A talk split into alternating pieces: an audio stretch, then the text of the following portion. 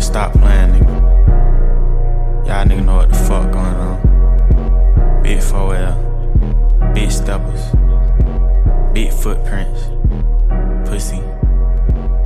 Pussy, pussy, pussy, pussy, pussy, pussy.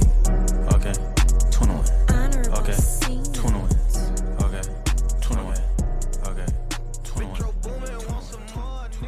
Big four wheels. We back with another one. We back. We back. Shout out to the Virginia Tech Hokies. We started 2023 off right, going on a nice little losing streak. That's how we do it. Um, I'm kicking it with the gang. Everybody here, man. Drift, how you living, Chief? Doing good, man. Was just at a baseball game. Now I'm back, ready to go. Had a long weekend of football. Took a lot of L's, but that's how it goes this year. It's it's been a it's been a rough year, uh, at least for me. We're gonna get into all that in a minute. But Joe, how you been, man? Been good, man. I had Middle Eastern food today. Had Jordanese food. Mm. Jordan, uh, not the basketball player of the country. It was good. It was good. What'd you get? What'd you get in there? What was what was the what was the spread? Uh, this uh shawarma. I'm probably saying that wrong. Uh, this spicy garlic sauce. That's the Rice. chicken, right? The chicken Yeah. shawar- shawarma or whatever. Shawarma. Yeah, that's probably how you say it. Shawarma. Man, shawarma. I'm gonna be honest with you. I just got combo number twelve, Bro, that Yeah. shawarma is fire. that food is so good. and then uh these fried vegetables. Bomb. So bomb. I never had it before. I might go down by saying that Middle Eastern food might be the most underrated food in the world. Um, their shit is amazing, so good. It doesn't get talked about enough. Oh, yeah, Spices on point, uh, rice, everything. The falafel, those are good too. Oh yeah, and you probably got an assload of food for a good price. Yep, I did. I just had to try it. I was like, this thing is good. It's different, you know. Hell yeah! Turkey legs. Yeah, man. Shout out, shout out to all the Middle Easterns, all my all my guys out in uh Lebanon, all my Lebanese, all our Lebanese listeners and Lebanese supporters. Shout out to everybody. out Mia Khalifa. man. Shout out to Mia Khalifa. Um, our Virginia Tech Hokies went up to North New Jersey, got their ass whooped. Um, losing probably wasn't the biggest shock to nobody, but losing 35 to 16 probably was a big shock. Losing to a team that had no interest in throwing the ball. Losing by damn near 20 points and three touchdowns. That probably was a big shock to a lot of people. But of course, we like to start with the biggest takeaway of the game. Kyron Drones made his first start in a Virginia Tech uniform. It might have been his first start in college. I don't know if he ever started the game for Baylor. I know he played a little bit. But um I'm gonna pass it to the guys. Uh Kyron Drones, 19 to 32, 190 yards, one touchdown, one INT, 22 carries, 74 yards. I'm gonna start with Joe. What was your what was your overall take of Kyron Drones' first start? And do you believe that he should remain the starter going forward? Yeah, I thought Kyron Drones, I thought he really had a pretty good game. You know, he did the best with what he had around him. I mean, we had the mesh issue early with the fumble on like the second play, but he really mm-hmm. changed the offense. He was able to get the running game going. You saw the defensive end start to have to widen out. He was running people over. He started to slide a little bit there in the second half. I'm sure they said something to him. And we did see the one INT looked like both wide receive both wide receivers kind of went to the same area. They probably messed that up. They shouldn't have been bunched up and they put both defenders on top of each other. Either that or it was the shittiest play design ever. Yeah, yeah, being VT, man, that's definitely a possibility. And he probably shouldn't have thrown that ball, but that interception was crazy. Like, Mhm. I can't believe he even came down with that. It was pretty nuts. But yeah, I think you have to I think you have to move forward with drones. Uh Wells he wouldn't have done anything nearly as good. He would have just been dead toast back there in the pocket. So, yeah, I think you got to move forward with drones. You got to come out and say it, give him that confidence. You can actually kind of crab walk and grind out dri- drives with him. So, what do you think, Drift? No, I, just like you said, I mean, we could. He brings a whole nother element where you can like actually kind of run the ball. Uh, and you can do it on script, you can do it off script with him just kind of running around back there in the pocket. So I think that's in college football, like having that extra element is is much needed. And um I think that that warrants him playing over Wells. You know, the interception, it happens. Like you said, weird route there. I don't know why those two receivers kind of ended up in the same spot. Could be one of those things where maybe it was uh, supposed to be a quicker developing play and it just kept going and the receivers just kind of ran into each other or something like that but definitely weren't supposed to be in the same spot um either way he just he's got he's got more i think he adds more to this offense and the ceiling is higher with him on the field. So you know i i like to i like to see him keep playing. I don't think the problem was you know was him this past game. I think he he did more than enough for this offense, and so I like to keep seeing him grow in this offense and get more comfortable every week, and you know continue with getting first first uh first team reps, which I think last week we saw that it was like his first week with the majority of the first week the first team reps, which is um, going to help him moving forward. So yeah, I'm all in on drones. Um, I think he's going to be our guy moving forward. It was a little concerning that uh, Brent Pry said that he wasn't too happy with him. It sounded like. Um, what do you guys think about that? I mean, I guess we start with Vito on this one. Um, what what are you thinking about the whole drones, Pry, future direction, whole thing? Uh, yeah, I pretty much believe that Brent is just playing man games. I think he knows what. I, I don't. I don't look too deep into uh any Brent Pry comments when it comes to uh either quarterback. I think he knows what. Yeah, just doing his job as a uh, as a head coach to keep it keep it a little open and and and you know play the politics game more so. But yeah, I mean, yeah, man, Brent, Brent Pry not stupid. He not he not no stupid man. Like he, he knows what. He just try, he he doing what Nick Saban did when Nick Saban had Tua and he had Jalen Hurts and uh, we was all saying like Jalen Hurts, red shirt, like, are you crazy? And Nick Saban was in press conferences every week, like I'm. He would never lean one way or the other, even when it was clear that uh, Tua was gonna be the starter going forward. Uh, Nick Saban always said the right things, you know, publicly, and he played them both. And I mean, not played them both like literally, but he played them both in the media and played them up and played the politics game and kept Jalen ass engaged all year. And I think Brent Pry's going to do the same thing for whoever's the backup. He's going to say everything and make sure they're both engaged. Yeah, I think he's kind of playing that game, but I also think he's kind of playing it to make John Belen and his crony donor buddies happy that are pushing for Grant Wells. So I kind of think it's twofold.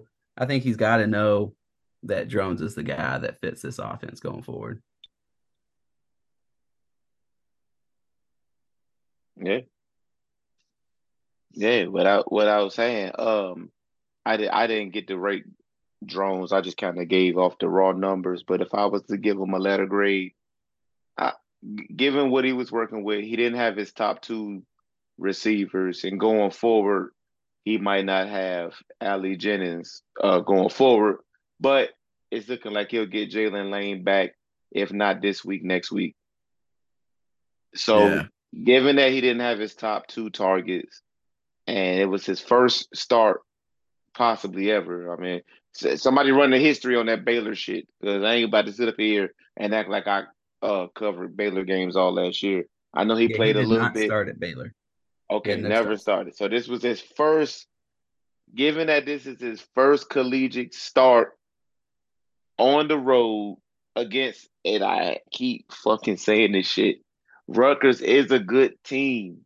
Uh, I know us Hokie fans like to helmet watch, and we just in our mind uh think Rutgers is shitty, but Rutgers is a good team. Greg Schiano is a good coach with NFL pedigree. He's been around the block. You got to think. You got to put all that in consideration. Right. I'm gonna give. I'm gonna give drones a B minus. Turnovers aside, loss aside, without your without your top two receivers who they were desperately needed, uh, you basically throwing the you basically throwing it to Da'Quan Felton. One was a perfectly placed ball that got dropped, and the other one got caught for a touchdown. The running game, not just him running, but we finally look to have somewhat of a running game, you know, because of what he brings. So I'm gonna give drones a B minus. I feel like your first your first game on the road, top two receivers are out against a good team with a good coach. I feel like I feel like that was a, a decent showing. It wasn't world breaking showing, but it was it was decent. Absolutely, yeah. I, am going to roll with a B on this one. I mean, he's got a he's got a pretty bad offensive line. You know, like you said, two, top two receivers are out, and your big your two biggest playmakers are out of the game. Offensive line not playing well, and uh, I thought he showed enough. And you know, there's things to be improved upon. I think the consistency definitely is is part of that. But it's his first start. It was an away game. Good team, good coach. Like you're gonna have you're gonna you're gonna struggle at first, but um, I'm I'm as bad as tech is right now, I'm at least excited to watch next week because I want to see the progression and there's things to watch and he's one of those things. So um, I'm giving him a solid B. By you, Joe? Yeah, I'm actually going with a B plus. I mean, Felton dropped what was probably a surefire touchdown, and then we had, you know, in the interception, the guys got bunched up, and then we had that screenplay where Bob shit decided that he was going to just fucking tackle the running back. I don't know what the hell he was thinking. Like we had a lot of plays like that where his supporting cast did not help him. So, and he made a lot happen on his own. Made things happen with his legs. So, I'm giving him a B plus. I'm giving that man the B plus. I say B minus because the turnovers are. I mean, they're still turnovers. They go to the quarterback. Uh, it go. It don't go on no receiver's resume. It don't go on no coach resume. Uh, the interception goes on. Unfortunately, it goes on Drone's resume. And the second play of the game, there was a mesh situation, like Joe said. I'm, I, I'm pretty sure in tape, in film, they're looking at the quarterback sideways. It just is what it is. Um, but what I learned, what I learned in this game I mean, watching drones, what I learned is the as far as Grant being the quote pocket guy of the two, he's not heads and shoulders a better passer than drones. Where it's like, you know how you know th- you know in the preseason and in the summertime, this thing was being compared to Tyrod and Sean Glennon back in 2007 and 2008. And Tyrod was one of the best athletes on the team. But his understanding of the playbook, his accuracy was streaky. Sean was the better passer, clearly. Like, so like it was kind of a reason to run a two quarterback system or whatever. But like in this case, I don't feel like, okay, well, Grant's the passer, Drones is the athlete. I feel like it ain't shit that it ain't shit that Grant can do as far as passing that drones can't do. Maybe Grant's understand, eh, you know, understanding of the playbook. Maybe Grant had a deeper knowledge of it.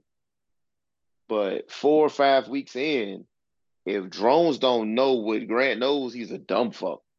You know, but I, I now I don't want to believe that. So, what what's y'all thoughts of uh maybe Brent Pry pulling the Fuente and punting on uh, the early stages of the season, like Fuente did in 2019 when he went with uh, Ryan Willis over Hendon Hooker.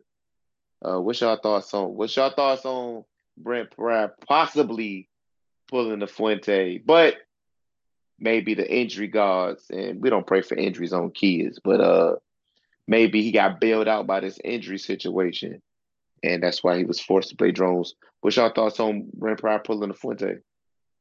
I mean, I I feel like I feel like Grant Wells is just a a really good practice quarterback. I don't know why it just rubs me like that, but like I can see him just dominating in practice, and I feel like that's kind of what sells the coaches. I think his his his gameplay is really what obviously is his biggest problem. The biggest moments we've seen it a billion times. The wide open players that he just absolutely misses. The the mental lapses that Grant Wells has, I think, is his biggest downfall. So I think, you know, my my hypothesis is that he's just dominating in camp, uh, or maybe not dominating, but just playing really well, understanding the playbook, doing everything right, right. And he's the older player. He's been there for a year, and so that's kind of why they went that route. But um, like you said, Kyron Drones can make all the same throws from a physical standpoint. And I think at this point, he should know the playbook just as well. So, you know, it would have surprised me at all if uh, Drones plays the rest of the season and this team starts to look a lot different. That's kind of what I'm expecting. But what about you, Joe? Yeah, I think Grant Wells is probably a yellow jersey hero because I mean, in practice, there's no contact, so you can't see what's going to happen when that starts to play into it. And he's just probably a flag football savage. But, you know, they kept saying that Drones wasn't as good of a passer, but I actually think he was better. Like his misses were just barely off, whereas Grant kind of airmails them or throws, you know, 5,000 mile per hour slants or drags, screens. So I think Drones had a lot more touch. I think he's probably the better passer. And we saw some of those were like really close. And I, I'd say some of that's probably timing and chemistry with the wide receivers. Yeah, they definitely picked the wrong quarterback, which seems to be like it's either a curse or a theme or something here at Tech. I don't know. I don't know why they can't get it right. Like, I don't know. Maybe they need to start having some live sessions like in fall camp and see what happens. But yeah, it's it's got to be drones more, moving forward. That whole talking point about him not being as good of a passer was clearly a myth. Yeah, it's it's kind of concerning that when drones came in that first game, he was kind of used as like the gadget, like power quarterback too. You know what I mean? Like for that one series against ODU, and then you, just never saw him again until Wells got hurt. Um, yeah. What do you what do you what do you say, Vito? Man, I don't watch practice. I, I, I, don't. I, I wasn't at the practice. I wasn't at the spring game. I know Grant was clearly better at the spring game, but maybe that was due to the talent and who had who, who had what receivers, and this and that, and who had what offensive line. In the spring, Grant did look better, so I'm not gonna. I'm not gonna. I'm not gonna accuse the staff of any favoritism I'm gonna just say I feel like Grant probably did edge earlier, but yeah. going forward, you know, at this point, and and Rutgers is the better team than Purdue, and I feel like Drones had the better game with less weapons versus the better team. I feel like that's the. I th- I guess you got to go off the measuring stick. I feel like those are your measuring stick games. You got two games versus Big Ten opposition. Um, one had a full deck for like a series. one didn't have a full deck at all. So right. that's just that that's just it just is what it is. But it wasn't just the quarterbacks that play. It's a uh, it take it takes eleven guys. It takes eleven guys. So like we said, it did open up Tuten. Uh, drones been on the field did open up Tuten. Tuten went 11 carries for 45 yards and a score. I anticipate this running game evolving and getting better as the season goes on and as guys get more comfortable and as Ron Crook finds us an offensive line rotation that works. Um, before we get into the bad, which is the defense. No, let me not even run down on the defense. Let me not run down on the defense, but let me.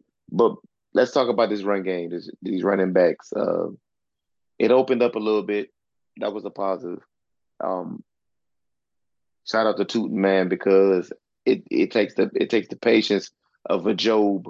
It takes the patience of Job to uh to have no holes and still make whatever he can uh work. Thank God for drones for opening up the run game. What say y'all about this improved? Still got a long way to go, but improved run game. I, mean, I think your quarterback really opens that up. You know, having having a quarterback that's a threat really changes the offense. I mean, we've seen it a billion times as Virginia Tech fans watching other quarterbacks kill us. Um, and and like having a running quarterback, I would I wouldn't call Drones a running quarterback, more of a dual threat, a true dual threat quarterback. Uh, really changes things up, and we we really needed it with a bad offensive line. So, um, like I think as the season goes and defenses get more worn down, uh, I think our offensive line is going to start looking at least a little better, and then the run game is going to start also getting a little better. So that's the that's the hope right now. I mean, through there's a lot of negativity, but that's definitely some positive positive energy I'm looking at. Yeah, I agree with you there. Drones is a lot faster than I thought he would be. He's a lot bigger too. Oh yeah. So he kind of starts to wear people down, wear defenses down. And you know, I thought I thought Tuten looked pretty good. There was a couple times it looked like he was, you know, shot out of a cannon. But I'm not. Re- I'm still not sold on Malachi Thomas. You know, he had five carries for 12 yards. I'm. I'm not quite sold on him. I'd kind of rather see Bryce Duke maybe in that rotation, someone who, who can do a little bit more in the passing game. You know, leaking out of the backfield. Uh, I'm not not sold on Thomas. He's not quite big enough. I'm not sure if he's you know P5 level physically. Yeah, yeah. I mean, yeah. I, I I get the Thomas thing. I I remember I forget what game it was. I think it was the ODU game. We were talking about Thomas a little bit here on the podcast, and I said something similar about him just not having a good game, and I was just a little confused. I I don't know what his thing is because like his freshman year he looked fantastic, right? And he looked like a clear like player for us, you know, moving forward. I just don't know what what the problem with him is. You what do you guys I mean, do you guys think that he's regressed or do you think it's just the offense has made him look like he's not good? It's got to be the offensive line. It's got to be the offense, offensive line, and injury. I mean, he has been he had fought major injuries uh since that freshman year. So it'll be a situation we'll monitor going forward. And if if he not getting it done, one thing I trust about this coaching staff is um I trust this coaching staff to not play favorites and just play the better people. Uh I don't I don't feel like this this is is a politics based coaching staff. If that was I mean if that was the case, some of those we wouldn't even have had those tough conversations, honestly, because those were you know, good character people that we had to let go. So no, I feel like I, feel like this this is a results based coaching staff, and they're gonna play the best people. My humble opinion. I feel like that is true. Like they will play the best people, but they're way too slow to make that change. Like they just do it too late, like a game or two too late, not like a quarter. So if we do see a change, I feel like it's just going to happen too late. I feel like I don't know if they second guess themselves or just like to be super conservative or what the deal is. See, I, I, I don't know. I, I mean, I, I don't. I'm kind of, I'm kind of torn on that because I think they give a lot of opportunity to a lot of players to show, okay, can you play or not? Like I see the defense rotating all the time. I see Ayden Greene getting snaps at wide receiver when honestly, I don't even think he's ready. Um, I see him do it, but only out of necessity when there's an injury. Yeah, I mean, yeah, I mean, I I think the wide, I think a lot of people have been rotating, but I mean, I think if you're looking at quarterback, then yeah, like we we would probably not have seen drones unless Grant got actually hurt. Um, or maybe he had a worse game where he threw like three interceptions. You know what I mean? Um, so yeah, I don't know what the thought process is there terms of the quarterback room, but at least the, the rest of the team, I feel like they get pretty good shots or pretty good chances for everybody. Yeah. Well, well, let's let's get to the dumb shit. Let's get all the way to the crazy shit. Defensively, and it, and obviously complementary football. This was a team that, being that they struggled all day offensively, uh, obviously when they were finally going to start to get some offensive rhythm in the second half, and when they were starting to make the comeback, the defense would eventually break after playing solid all game. I said it in the preview.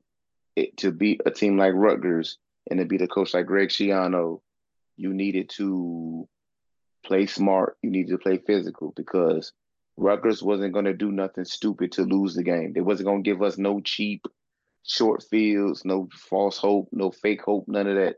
They were going to play smart. They were going to control the ball, control the clock, and get out of there with a victory. That's exactly what they did. Kyle Monangai went crazy. 16 carries for 146 yards, three three touchdowns. One touchdown was a 55 yarder.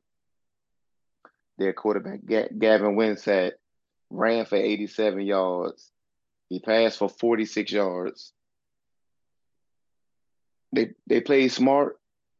They played hard.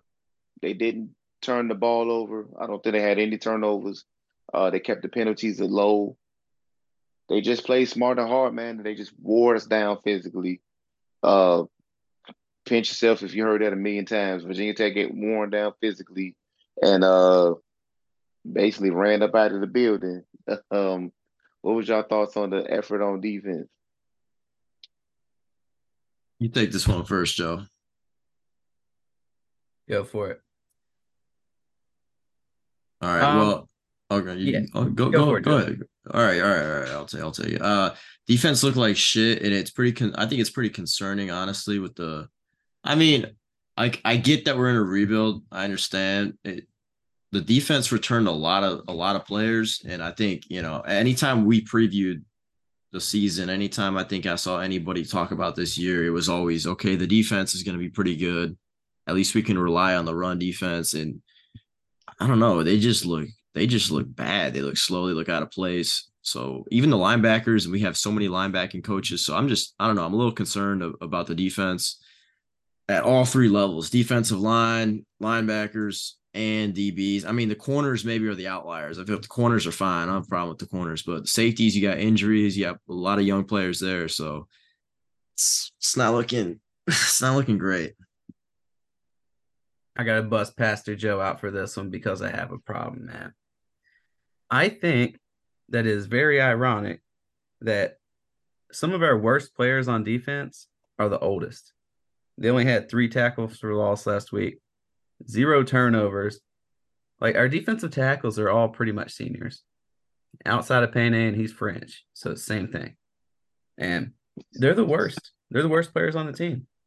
I mean, Tisdale, he ain't that good. Let's be honest. Y'all go ahead and put this on in your earbuds, put it on a t-shirt, put in your locker. You can use it for motivation. Send me a Christmas card at the end of the year when it works.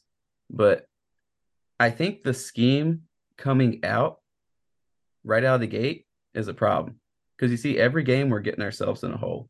Even the ODU game, we didn't really start that hot. And I've got a theory that might be Pry making those halftime adjustments. He's going in and fixing it for Marve.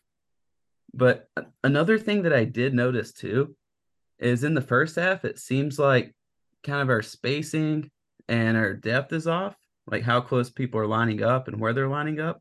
And they seem to fix that in the second half. Like one of the problems with the run game is the linebackers are getting too close to the line. They hit one little crease, bam, you're into the safeties. So you see these guys start averaging, you know, five yards a carry, then they're busting off big ones. And I will give them benefit of the doubt though. They got worn out there at the end. They made as many stops as they could, held on for as long as they could, but they have to be better out of the gate. They're putting us in a hole. I think Purdue, it was 17 0 hole. Mm-hmm. This week with Rutgers is 21 3. So I don't know, man. I don't know what's up with the linebackers. We got Quinn, who is supposedly the black coach of the year, according to Dan. And we got Marve, who was supposed to be a linebacker coach at Vanderbilt and FSU. And then we got Pry. And our linebackers are terrible. And some of these guys have been in the system now. This is their second year. So I don't know. I think we got some issues. Yeah, it's it's it's some things. It's some concerning things with the interior defensive line because, like Joe said, these are veteran guys. These guys are these guys play for Bud Foster. like they've been around the block. Uh, some uh, we got players on this defense that played for Bud Foster. That's how long they've been here. If people want to believe that or not, so they've been through several.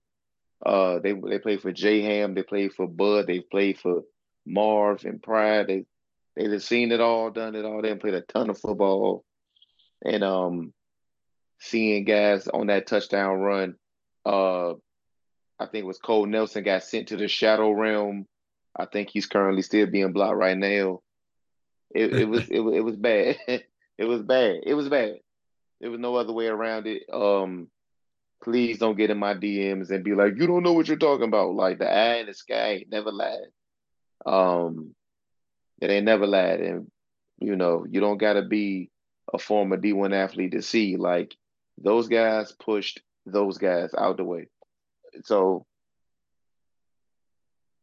it's concerning because at this point, this was a unit that the D tackles, the, the Pollard, Kendricks, Fuga, these were the leaders of the defense. This was supposed to be the three that was going to install instill fear and be the dominant leaders. But right now, we need somebody to step up on the full on the whole defense. We need somebody to step up and and, and claim to be that leader because right now, like Joe said, it's the DBs, it's it's Mansoor, it's Mose. These are young guys. Yeah. Uh, Dante Lovett made the biggest hit of the game. Dante Lovett is what 19, so true freshman. Yeah, if that.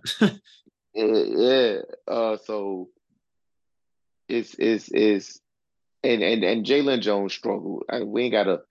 He's a he's a converted receiver. He it forced to play due to injuries and other things. So I'm not about to sit up here and shit on Jalen Jones. He had yeah, bad plays too. That first touchdown run, man, you can't excuse that bad effort. That was poor effort on that first touchdown, but um, he been playing. He been playing safety for what five months. I ain't yeah. about to kill that man. and he was he was hurt all last year too. Like he was hurt all last year. Yeah. He been playing safety for five months. Honestly, we need to switch his ass back to receiver if of Jaylin Lane gonna be hurt uh, going forward. Because those hamstring injuries are, are nagging injuries. They don't. It's hard to. It's hard with those hamstring injuries. I done seen hamstring injuries last a year or two. You know, they flare up and all this other dumb shit. So uh shout shout out to uh Jalen Jones, man. I ain't about to shit on you for that. That first touchdown was crazy. You pulled up, bro, but whatever, dog. Um anything else in this Rutgers game we need to talk about?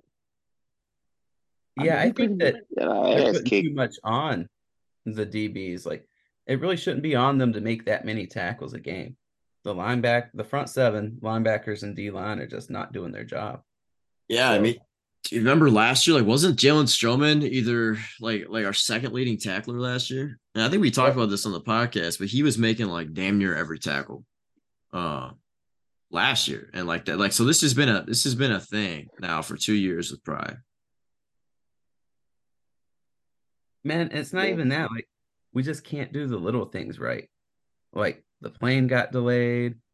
Uh, APR, his name was spelled incorrectly on the back of his jersey. Like, come on, man. Like, we just can't do anything right as a program right now. That's true, man. We need some good. We need some good juju. We need to win this weekend. no Krispy Kreme donuts until y'all spell the names right. Yeah, that dams dams just be the breaks. No curly donuts, no Krispy Kreme donuts. Dams be the breaks, man. Let's move on to something happy, like all week three picks. Well, in Drift's case, it still saying Drift at this point, bruh, you need prayer, my boy. I need some help. At this point, Drift, you need prayer, my boy. God damn. Um, I'm not doing that good myself. I'm doing I'm doing good enough though. You're the only I'm one above 500. I'm staying the I'm staying afloat. I'm staying afloat. Uh, one thing about me is um one thing one thing about me is I'm gonna pick Clemson. I had to be convinced into picking Clemson uh last time. I was I was done with them. I was done. but the boy the boys got me to get the, the fuck with Clemson. And Clemson came through for us. Uh they beat they beat Florida uh Atlantic. They held it down. They took care of that business. Shout out shout out to Dabo getting it done. The backyard brawl, the, the the best backyard brawl ever because one of the West Virginia players flat out said Phil Jurkovec was not good at his job. Shout out to hell. Shout out to rivalries. Um, me and Joe with Truth Tellers, Drift was a liar. Uh, he took Pitt and what was the Neal Brown sell not only your own soul, he probably sold his firstborn soul to Uh, Neal Brown needed that motherfucker. He was not losing that game. I could we all could have told us told that. He mortgaged the trailer for this one. He mortgaged his trailer, a case of Mountain Dew, and his first cousin. He he mortgaged it all, bro. It is He sold his soul. Camaro. He sold his soul for that one. South Carolina made it an interesting situation. Our our boy, Baby Beans, almost had an upset on his hands, but Georgia got their life together. They defense they defense clamped down and they forced some turnovers of Spencer Rattler. Spencer Rattler had an amazing first half, but they made Georgia made the adjustments and pulled it out. Made liars out of the three of us. Um, they did not cover that, but so we'll be monitoring Georgia moving forward whenever we pick their games again. Uh, the lie of the week, the lie of the week, the the bid of the week, the UVA Cavaliers, who's made a fool out of Drift all year. I can't win with these guys, man. The UVA Cavaliers has made a fool out of Drift all year. Uh, they they somehow was covering. They were going into the fourth quarter. I want to say down only one touchdown. They were down like twenty-one to fourteen, and then the interceptions gods, the interception gods started raining in uh, College Park, Maryland. And let's talk about this because uh, obviously there was the hilarious Tony Elliott pick uh, of um him sitting outside the facilities. And before I swing it to y'all, because I gotta say, because I've I, I used to be a construction worker in the DMV. Everybody know that. And I've worked at the University of Maryland. Like I literally me, my hands, these hands built those facilities, all those upgrades and shit they did. I was working on that project. So they got room, bro. I'm telling I'm not telling you what I think. I'm telling you what I know. I have worked at the Cole Field House. I work like those new dorms. The, your boy was there working. I was there building. They got all kinds of new art rooms and all kinds of new uh what, they got another shit that it's another uh building that I was I was on that project too. Your boy helped build those new facilities. Wow, so they really they really shat on him like that, huh? they, they shat on him. Uh, you have never seen. Ain't no. Oh, sorry, Jim Harbaugh. Just not enough room today. That's crazy. Oh, Urban Meyer. Sorry, not enough room today. Hey, shout out to the Maryland Terps, man. They knew who they could get away with it with. Shout out to the Terps, bro. What's y'all thoughts of Tony Elliott sitting outside? of I the thought it was hilarious, man. if you Like, I had the memes rolling. that's that shit like- was so funny. I mean, Like- af- It was bad. you need a win, man. You need a win after that. Like, come on, it has to be personal. You need a you need a dub after that. But now Yes. it's kind of like it like indicates or reflects his time at UVA. It's kind of fucking funny. It's foreshadowing. Yeah, when he gets fired, that's gonna be like the and the the endless meme. you know what I mean? Like uh, that meme will never die. Tony Fuente. They played with that man, bro. They play. They played. with- They played with that man, bro. I ain't seen another coach have, or, or maybe they sat outside privately. But for that, but for somebody to photograph and upgrow and upload that, like they had to know they weren't doing that man a service, bro. Cause once Hokie Twitter got to it, like I said, Joe started making memes. Man, the slander, the, the slander came hundred miles an hour. It, it was just shout out, shout out, shout out to UMD, man. Um, I don't, me personally, I've worked there a million times. I've been all through College Park. I don't understand why a lot of Hokie fans will sit up here and be from fucking Christiansburg and say College Park is a shithole. I just think they've never been. Uh, I don't think they've ever been to DC. I don't think they've ever been. I think they just, I just think there's like generic college football fan insults that they just throw out without even having to have been to the place. Because how the fuck can you be from like, I ain't trying to put nobody's city on blast, but you be from fucking like Galax and you'll be like, College Park is a shithole. Like, what? Whatever though. UVA made us liars because we all picked them. And Drift, they they they a liar out of Drift again. So UVA is becoming Drift's Clemson, by the way. Yeah, just, just wait till this week's picks. Uh UNC like held it down. Me and Joe told the truth on UNC. Uh Minnesota made Drift a liar. Uh starting to become a theme on this shit. Oh, becoming a theme. Ole Miss, Ole Miss was truth tellers. Ole Miss uh, had us telling the truth. They beat the shit out of Georgia Tech. No surprise there. The truth for the week, your boy, Colorado State. this was The crazy. This was crazy. The truth of the week, your boy. And I knew once Jay Norvell made it personal, it was kind of like the, it was the Uno reverse personal.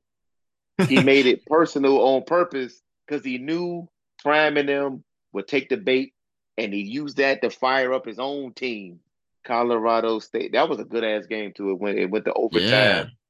Uh, Shedeur Shedeur made magic without Travis Hunter. We praying for your lacerated liver.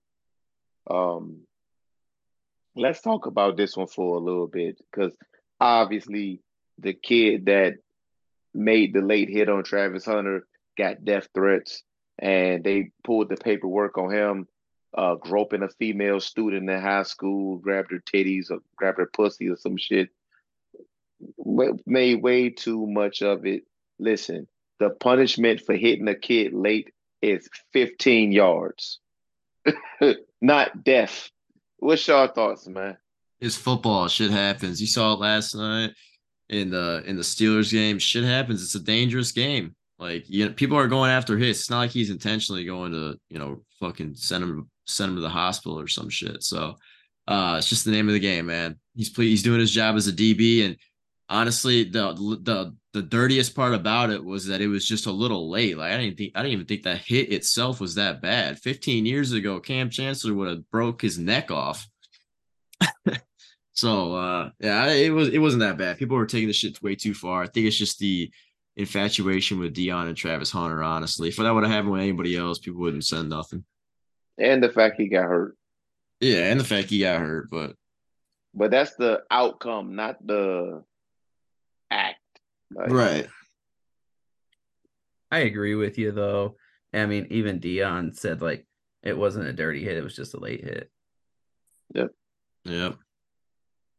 And I mean, when you're going that fast to the sideline, you're looking at you're looking at the ball, you're looking at the player, and like it's hard to do both at the same time. Like you're just kind of in a shitty spot as a safety. You know what I mean? It's it's hard to make that play. So I'm not gonna sit up here and say I know better than the safety that's playing D1 football. If he caught the ball, it would have just been a clean hit. It would have been a great hit. Yeah. it would have been a great hit. And he's Travis Hunter. You expect him to catch that ball too. Exactly.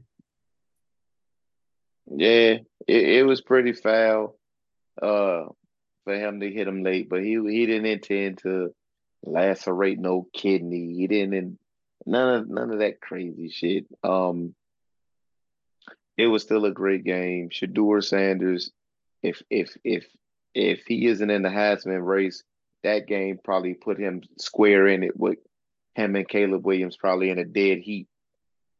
Uh, I think with Deion in Colorado, what they're doing is good for the sport. Shout Absolutely. out to them.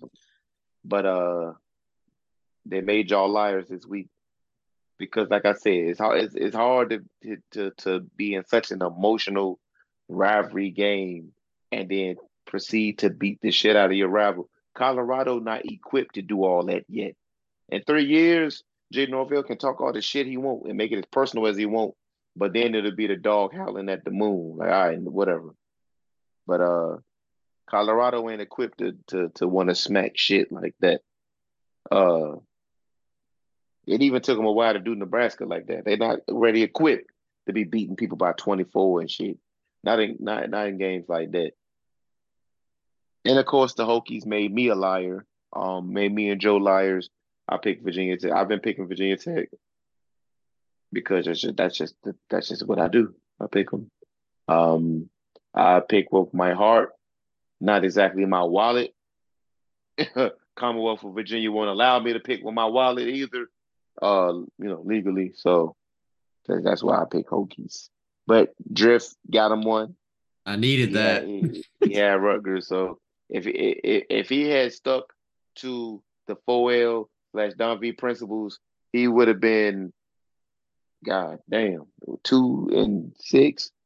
Jesus Christ. That's nothing new for me. I'm just following the game plan. In the game plan as we march along to week four. Man, hey, listen, we are a quarter of a way of the way. No, Yeah, Yeah. quarter. Yeah. a quarter, because three games is out of twelve is a quarter. But um, some teams already. Some teams, if you play week zero, you're over a quarter of the way. So Well, we got a nice slate, and we're starting with Clemson. we got a nice slate at noon.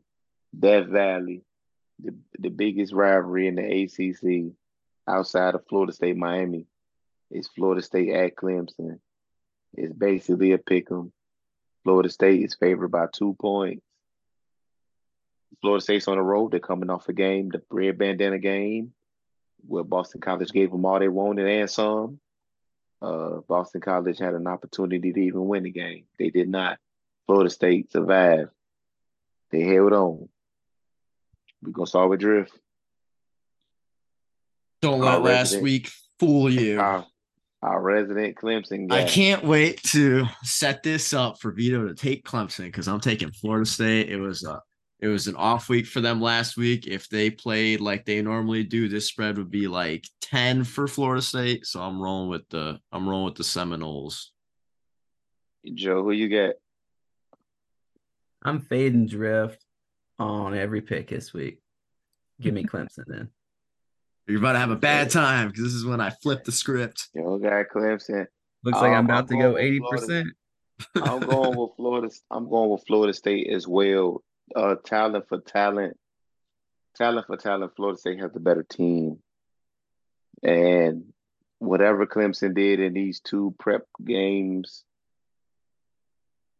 I feel like once the physicality, when once Clemson starts to feel Florida State's physicality and the speed, it's gonna look like two different teams. I think Florida State's gonna win a good. They're gonna win by double digits. I think Florida State gonna run them boys up out of Death Valley. Another big game, Colorado at Oregon. This is the most, and this is the most. This is the biggest game of Colorado's young season. I feel like they be they've been in the biggest games all season, but this is the game for Deion and the Colorado Buffaloes. Can they hang with the big big dogs? They they caught TCU. They caught TCU napping. They caught them napping. They caught Nebraska some shit. Colorado State is going to be some shit, but it was gassed up for that one game. Now this is the one. Oregon been beating the shit out of everybody, scoring 80 points and shit. Bo Nix is people got Bo Nix going in the first round. I wouldn't I wouldn't touch him with a five foot pole. But uh people, you know, people got Bo Nix got these uh GMs and coaches line. Oregon is a 21 point favorite. I'll start this one off. Give me the buffs. Well, give me the points. Give me the points. Um, I think Colorado's gonna. I think Colorado's gonna keep it close. I feel like uh, I feel like Colorado's gonna compete, but uh, I think Oregon pulls away late. Joe, what say you? Ooh, man, I bought the prime sunglasses this week. Let's go Buffs. Let's go Buffs. Yeah, I'm, I'm, I'm, I'm rolling the same way. Uh, Oregon has, I mean, they beat the shit out of some bad teams, Portland State and Hawaii, but the only reasonable opponent they've played so far is Texas Tech, and that was that was a bad game for them. Texas Tech is a terrible Mhm. team right now, so um, give me the Buffs to cover. Well, prime, y'all might get y'all might get whooped by nine touchdowns. Put the drift curse on them. This is a great weekend of games too. Yeah, we a lot of Ohio, good games. Ohio State at Notre Dame. This is going to be a great game. Um, if I'm not mistaken, they played last year, and that was a good game. Oh, it was either last year or two years ago, but that's going to be a magical game. Is that a nighttime game? Is that under the lights, or was that a daytime game? Oh man, uh, it's seven thirty at nighttime. A nighttime game. Um, that's gonna that's gonna be an amazing scene out there in South Bend. Joe, yeah, it's Joe's turn to go first. Joe, Ohio State is minus three, basically a pick 'em. What you got going on? I'm fading drift. I'm taking the opposite of whoever he picks. Who you got? Joe? Lining me up. Nothing- Are you ready for this? You're about to root for Notre. You're about to root for Ohio State, buddy. Uh, All right. Give it, give me Notre Dame on this one. I think, I think Sam Hartman, albeit he's fucking 29 years old, he's a better quarterback in this game. Uh, it's hard to play in South Bend as the uh as an opposing team. We saw what happened at Clemson last year when they went up there. Um, Notre Dame's got a good team this year. I think they're gonna they're gonna have a nice little run. So, maybe the Irish. So that means Joe picked Ohio State, so it's on me. Yep.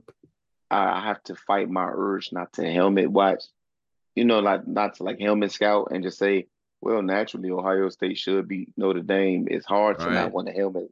It's Not it's hard to Ohio fight that State. urge because Notre Dame does have the better quarterback, and Notre Dame does have a good defense. But give me the Buckeyes. Give me the Bucks. Give me the Bucks. Give me the Bucks. Um, TreVeyon Henderson is back looking like him. Marvin Harrison Jr. is very explosive. And when you, I think the key to that game is going to be TreVeyon Henderson. Even if um, Ohio State can't get the ball to Marvin Harrison, just him being on the field makes TreVeyon that much more dangerous because you got to play cover two uh, with Marvin Harrison Jr. So I'm to take the Buckeyes. Another good game. Ole Miss at Bama. Bama is coming off the game versus South Florida, where they scored 17 points and threw for 100 yards passing. Very Rutgers esque, if you ask me. Drift is on you. Bama seven point favorites versus the what are they now? The Sharks or whatever the fuck they are. The the Reds. Sharks, the Rebs, yeah, Lane Kiffin, uh, back back in back in Lane Tuscaloosa. Kiffin. Yeah, back in Tuscaloosa. Bama's favored by seven. They're starting Milroe again. They tried Buchner. They tried Ty, forgot his name. Um, and they're going back to Milroe. Yeah. Give give give me Bama. I think Bama's gonna beat the brakes off off the Rebels. Um, Bama's been Bama's been struggling recently, but um, it's saving. Don't be too quick to jump on the ship. Um, he's gonna he's gonna have him ready for this one. So we Bama minus seven. That means My Joe turn. It's my turn to go second. Yeah, it's my turn to go second. Well, I guess Joe would just went second. but um I'm gonna take Bama as well. Um Milroe struggled. He didn't struggle mightily or nothing, but he struggled a little bit against Texas. And I feel like Nick Saban or who was their OC? Uh, Tommy Rees. Yep. Tommy Rees panicked. He panicked. Like, what the fuck is you doing? Like, sometimes you gotta just. This is what I hate about football in general. Is uh, we go with a young guy, and we say go with the young guy, go with the young guy. And then when he takes his lumps, he goes through the ups and downs. We panic and we go back to the old guys, or we go back to what we know or what we think we know. No, just take your lumps, bro. Like that's part of the game. They did the same thing to Jalen Hurts. They just happen to have two uh, on on the roster. Just when Jalen Hurts was learning and taking and taking his lumps, and they lost the national championship game. They they, they panicked when they lost to Clemson. I'm not talking about when they lost to Georgia. When they were losing to Georgia, they lost to they lost to Clemson, and I feel like Bama fans panicked. And, oh, oh, we gotta get a quarterback. Um, and then they did bench him for two, and Tua made that throw, and the rest is history. Whatever. I say all that to say, give me Bama. Uh, coaches be panicking. That's what oh, I'm saying. Yeah. Tom fade drift, man. I got Lane Kiffin and the boys. We probably should have hired Lane Kiffin too. Shout out, shout out to Lane Kiffin, man. That is an interesting character. Friday got, night, about what you say? What you say? Lane Kiffin has like five daughters, man. Like it takes a real man to knock a set off of them, like much less five. Knock a set off. Yeah. Shout out to Lane Kiffin having five daughters in Mississippi. God bless those women. About to start calling these boys UVA Fridays. Uh, you know, the best high school teams, most high school teams in America play on Fridays. So it's only right that UVA play on Fridays too. Um, they're on the road. This is the Brennan Armstrong slash uh, Coach 2J revenge game. Um, Brennan Armstrong had a legendary 2021 season for UVA. That sounds about right. 2021. Yeah, he had a legendary 2021 season where he was killing shit. He was he was he was on point. He ran that offense to a T. He spread the ball around. They had a great season up until the fourth quarter of the Virginia Tech game. And then shit went off the rails and it was never the same. Uh 2J had him throwing screen passes to linemen and in history that's one of those for Virginia Tech fans and UVA fans. That's that that is a there's a mo there's an alternate universe where that play works. And JC Price is working at Target and Brennan Armstrong is a UVA got a statue outside. Like that's one of those history changing plays. Um who who has to go first? I think it's Joe's Joe Joe. Who you got NC State is nine point favorites on the road. Ooh, on the road at UVA, revenge game. You know what? Drift's been wrong about UVA every week. Let me fade Drift again. Man, well, that's unfortunate for you because taking UVA. uh oh. Oh boy. Just taking the Cavs. I, I, I, UVA's became my my Clemson, like you said. I gotta keep there. I can't. I can't help it, man. Their lines, their lines keep speaking to me. So give me just, the Wolfpack. I just, I just, I just, feel, I just feel like they're gonna play well, man. I feel like they gotta have a decent game one of these times. And honestly, these, yeah, these, some point, that's it has to happen. Man. Every week, I feel like it's gonna be the week. But honestly, with Brennan Armstrong coming back, NC State hasn't been looking that great to begin with. He hasn't been looking like a world beater or anything. And these games, like you said, they get a little emotional. It's hard to it's hard to blow teams out. Um, so I think I think UVA they're gonna come prepared for this game. Um, facing an old friend, somebody they played at practice, they know his tendencies. Uh, so I got I got UVA at least covering this game. They got the Wahoos. Give me give me UVA too. Put me down for UVA. Uh, when I watch Brandon Armstrong, I see somebody that he maxed out in 2021. Like Bronco Mendenhall got every drop of talent out of Brennan Armstrong, and you can see it in 2022. He wasn't the same player. Um, the hits, everything piled up, and uh, he just wasn't the same guy. So, give me UVA to keep it close. UNC on the road at Pitt. All ACC fans know playing at Pitt can be a house of horrors for basically everybody, all the way up to the Clemsons.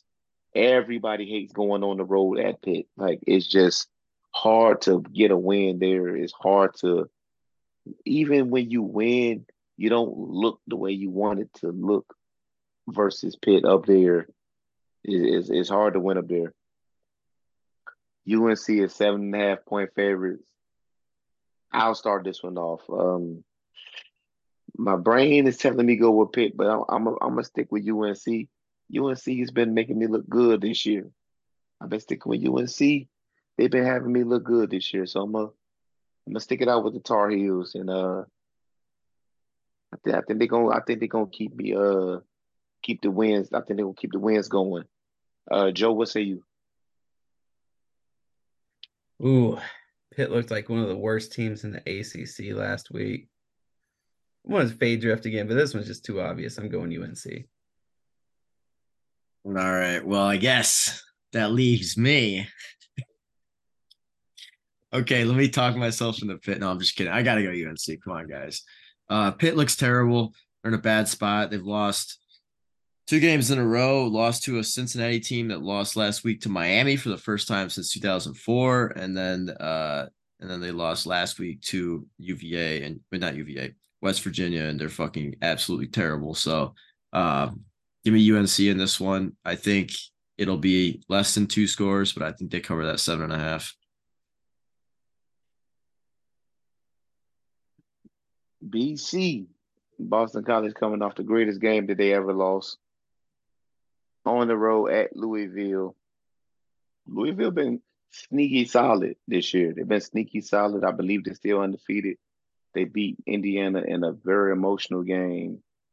Uh, very close game. They made a goal line stand to win the game. Cameron Kelly won defensive back of the conference for the for last week. Um, like I said, BC's coming off the biggest game of their uh season. Louisville is 14 point favorites. It's on Joe. No, it's on Drift, my bad. Yeah, Drift. Taking Louisville in this game. Uh I think you know the red bandana game just happened for Boston College last week. They kind of they kind of put out everything they have. So um this is a this is at Louisville. It's gonna be it's gonna be a, a rough week getting over that that Florida State loss. So I think Louisville just wipes them. I'll go second. I'll I'll go second. I'm also take Louisville for the same reasons. Uh, red bandanas come off. Uh, Boston College about to turn right back into a pumpkin. Uh, give me the Cardinals, Joe. You know what? Fuck it. I'm just gonna fade drift again. I'm going with BC. Uh, Plummer, he's got four interceptions on the year already, and that BC quarterback looks like he can run the ball. So I think they keep it at least close enough to cover. And that leads us to the main event of the evening. Noon kick, ESPN2. The Virginia Tech Hokies are on the road versus the Marshall Thundering Herd. This is a homecoming for players and fans and coaches alike. From JC Price to Brent Price, dad played at Marshall to our very own shout out to our guys Dan, Noah, uh, and I'm gonna put some respect on Marshall because like Mar- the history Marshall has in the Commonwealth of Virginia, and I know they're located in the state of West Virginia, but the history they have with the with the Commonwealth of Virginia getting players that might have been troubled, that might have had off the field issues or you know, ran into issues with their grades. Marshall's always been the program to say, come in, come, come here then. from the Tron Martinez's to the to the uh Tavante Beckett's to the CJ Reeves like is it you said? had Laybourne too. Land Layborn, um, Marshall has always extended those doors. RP Jaquan Yulee. They've always extended those doors and um had those had those Virginia players. Uh, and all of them didn't have uh off the field issues, but I always support a program that'll take a kid or take a guy that had some got a pass and they say, look, man, the pass is the pass, you know, come on over here, rehabilitate your image, and you can still get a degree at the very least and play football. So shout out to Marshall. I got no hate towards that program.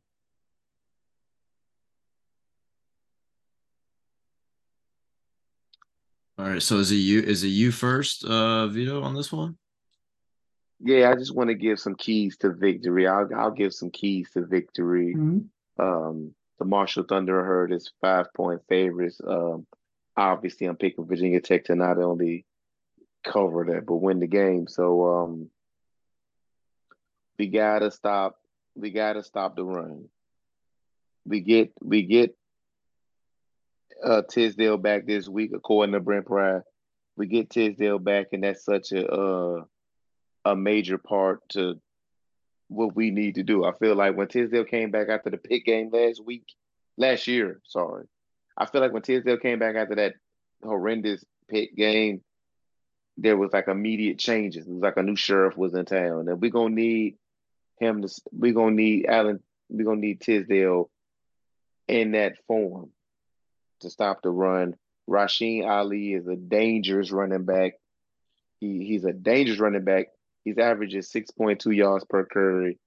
He he ain't one to play with. They're gonna run the ball. They're gonna want to run the ball. But Marshall is balanced. They have they they are a balanced team. It's not gonna be like Rutgers, where Rutgers had no interest in passing the ball. Um, Rutgers is gonna pass the ball. They're gonna run. They're gonna run the ball. So stopping the run is gonna be very imperative this week. I also believe we get Jaylin Lane back. Jaylin Lane has to win one on one. I don't. He has to win one on one. He has to. Uh, those are my keys to victory. Drift. What say you? Yeah, so Marshall has a has a great defense. Uh, they have the number one defense in the Sun Belt right now, um, and they're only one of two teams that are average that are that have gave up less than 500 yards through the air this season in the Sun Belt. It's them and Southern Miss. Um, they're a really good team, and uh, you know, offensive, defensively, they're they're very well rounded. Um, and so it's gonna be it's gonna be a hard fought game.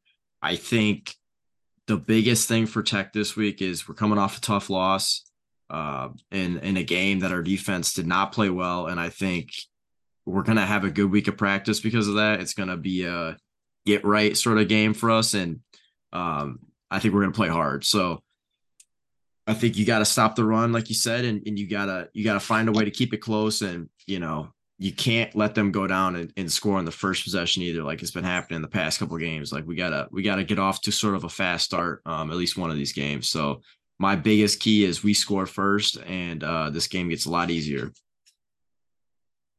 What about you, Joe? Yeah, I've got a couple too. They their quarterback, he uh, runs the ball really well. We seem to struggle with that, so we need to contain Fancher, and then we got to kind of stop the big plays. And it's gonna be hard because Rasheen Ali, he bust a lot of big plays. I believe it was uh the ECU game. He had two long touchdown runs. So gonna have to contain that run overall, but you're gonna have to make those tackles in the second level, man. Secondary is gonna get challenged. It's gonna be tough. It's gonna be really tough, and they've got a good defense. So another thing we're gonna have to do is establish the run early instead of getting ourselves in a hole. So stop the quarterback, stop Ali, and then get the run game going. Yeah. Stopping the run, stop the run, stop the run, discipline, gap discipline, uh, getting off blocks. is gonna be very important this week. Uh, we don't stop the run, we gonna get ran up out of there, man. We gonna get ran up out of there, out of out of uh, Huntington, West Virginia. Shout out to Huntington, man. Shout out to Huntington. Uh, like I said, I got Virginia Tech winning the game. It's just tradition at this point. I ain't got no real logic behind it. but being that we pick Virginia Tech games now on here, uh, which y'all got? Drift, what you got? I'm taking Virginia Tech here. Originally, when I saw the Marshall line at nine, um, I was like, okay. I'd have jumped that. all over that. Yeah. I would have jumped all over that nine. yeah, that that was an easy that was an easy cover for Tech. Uh, it's it's down it's down to five, but I still think it's it's very very much in VT's favor. I just think after the week we had last week, it's we just got to flip the script. I think we made a lot of mistakes last week that we can learn upon. Um, you know, we we kind of got blown out, but it was it was a closer it was a closer game than it looked. It looked on the scoreboard. So uh, I think we I think we play well, and and um, I think we get a nice. If we don't if we don't win, I think we lose by less than five. So I'm going VT here. If there's one thing I know about playing G5 teams, when you play Sunbelt teams on the road, is extremely hard. Marshall's tough. I don't care who they played, they still won. But it, it's hard to. I mean, fucking Sunbelt man on the road, they're it's tough to beat. But I do know that also when these Sunbelt teams win on the road, it's usually only by one score. Let me fade drift. Probably got Marshall by a touchdown. Ooh, Joe going with the herd. Yeah, I ain't picking them dumbass Hokies no more, man. Joe rolling with the herd. And then I mean there's also there's also something to say like you know how some universities, no matter how good they are and how bad some other universities are, like one university beats the other. Like I that goes back to like helmet watching again. Maybe just maybe just like the natural I have natural bias that like we'll always be Marshall, but I mean shit, we done lost at JMU. We done lost to ODU. We done lost to Liberty. We like, lost to Rutgers. We done lost to Rutgers. We done lost to ECU. Like there is not not one team that that V and that T just gonna whoop no more. So maybe I'm just I don't know. Biased Hokie fan, I guess. Still they living in 2003. They burnt me last Joe, week. my Joe, said, Joe said he ain't doing it this week for them. But like I said, Lane's coming back. Uh Drones, I know they did that monkey shit with the depth chart, trying to make it seem like Grant might man, listen. If Grant tries out on that first offensive series, put me down for a loss, bro, because uh, that would be crazy. I don't see it happening though. Uh, whether Grant's healthy or not, I think I think Drones gets it. I think Drone gets to be the starter this week at least. I think they tell Grant one more week, son. But uh, what would y'all do if if Grant is QB one and he trots out there with the with the ones on the first drive? What's the mindset? Uh, I'm questioning. I'm questioning the coaching staff on that one. You know, going back to what you said earlier about you think the coaching staff uh, plays the best players. That that would eliminate that from my mind. So um, I would just I would just have a whole different opinion really on on the coaching staff after that decision. Yeah, I mean, if they do that, I'm done drinking, smoking, watching college football and I'll be at church on Sunday instead. Ain't no man, way. That man, that man, uh, Joe gonna would get religious if he sees number six out there in a maroon jersey. So that pretty much covers week four. Is there anything else we need to talk about before we sign off? Ooh, we had a little beef of the week this week. We, we had, had a we had a had a situation uh that stemmed from the Twitter space that me and Joe hosted after the Rutgers game. Our good friend, well, and one of my and one of my personal friends, Tally uh, JT of the Boundary Corner podcast, he was he was asking questions of the of the coaching staff, and he was saying um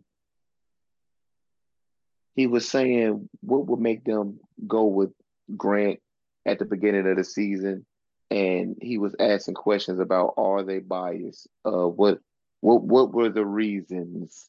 And he and Tally is from Huntsville, Alabama, and uh, he was saying that he likes being from Alabama because the racism is up front. He's not Now, wrong. That, that could be. It depends. I, I too. I have Alabama ties too. Okay, I have Alabama ties too. I've been to Alabama, Birmingham. Never been to Huntsville, and um, you know they do things a little differently down there. But I didn't face any flat out front racism in my times in Alabama, but I don't live there. I I faced out front racism in Washington D.C., which is a liberal safe haven. So like, it, it's hard to, you know, I'm not going to deny him his experiences and what he's been through. Um, I'm just saying when I was there in Birmingham, I didn't face it, but I never lived there either. I was there visiting people, so you, you know things is whatever.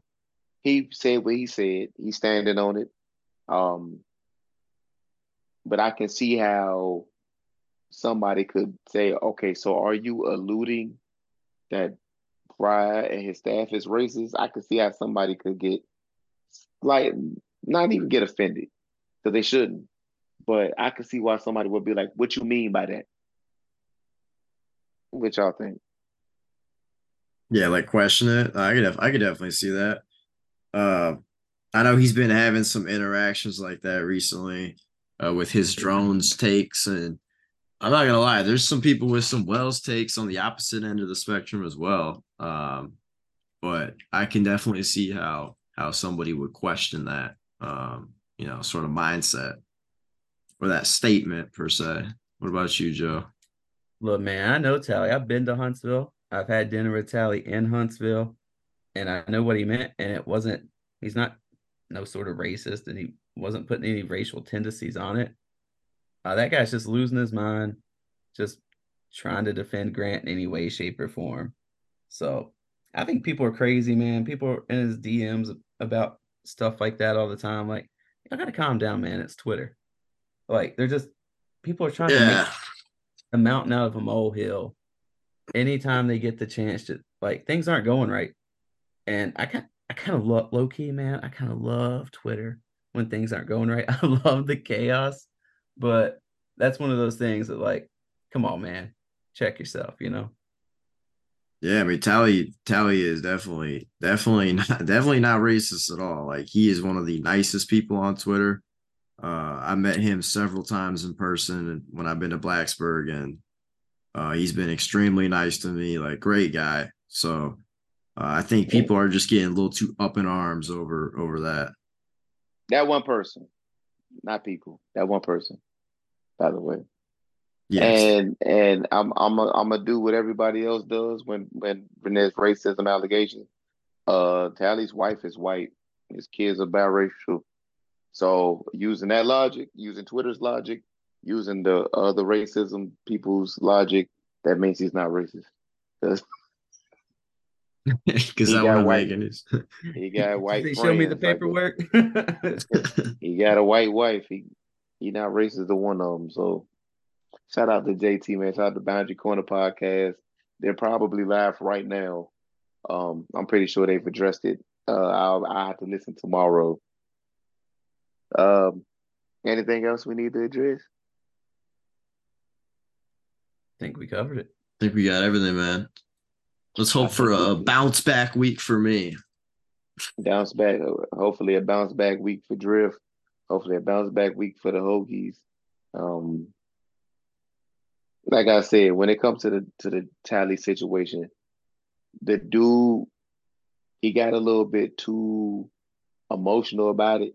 He should have just wanted. He should have just asked him, "What you mean by that? Like, are are what are you trying to say? Are you trying to say that the coaches are racist? Because I don't think that's the case. I think he should have just went there instead of trying to get Tally canceled. Like at Boundary Corner podcast, do y'all stand behind it? Yeah, we stand behind it, bro. What the fuck? Are you crazy? So yeah, uh, he should have just asked, like, bro, what you mean by that? And they could have had a conversation, not going off, not jumping out the window. Um. So yeah, man, that's it for 4L. We want to thank everybody for listening. Um, we want to thank everybody for supporting. Uh, until we we had y'all Marshall uh review, and I think we play Pitt after this. I think it's Pitt after this. We'll have your Marshall review and Pitt preview out next week.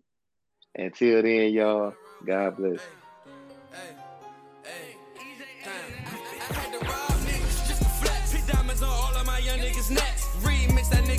finesse. The more money, feel like they let you less. Just bought a hundred rounds and I bought a vest. Caught about it. Ain't tell nobody, young nigga, pass the test. I, am with my killers, we bout to slide. We all ride to the death. You never ever witness death. No. Valentino when I step. Calico on my right. Michael Draco on my left. Caught the body, then I left. Good gas, nigga, come take a breath. Had to get them up and clean up a mess. Uh, make these niggas independent attachment. Mac 90 show you how to make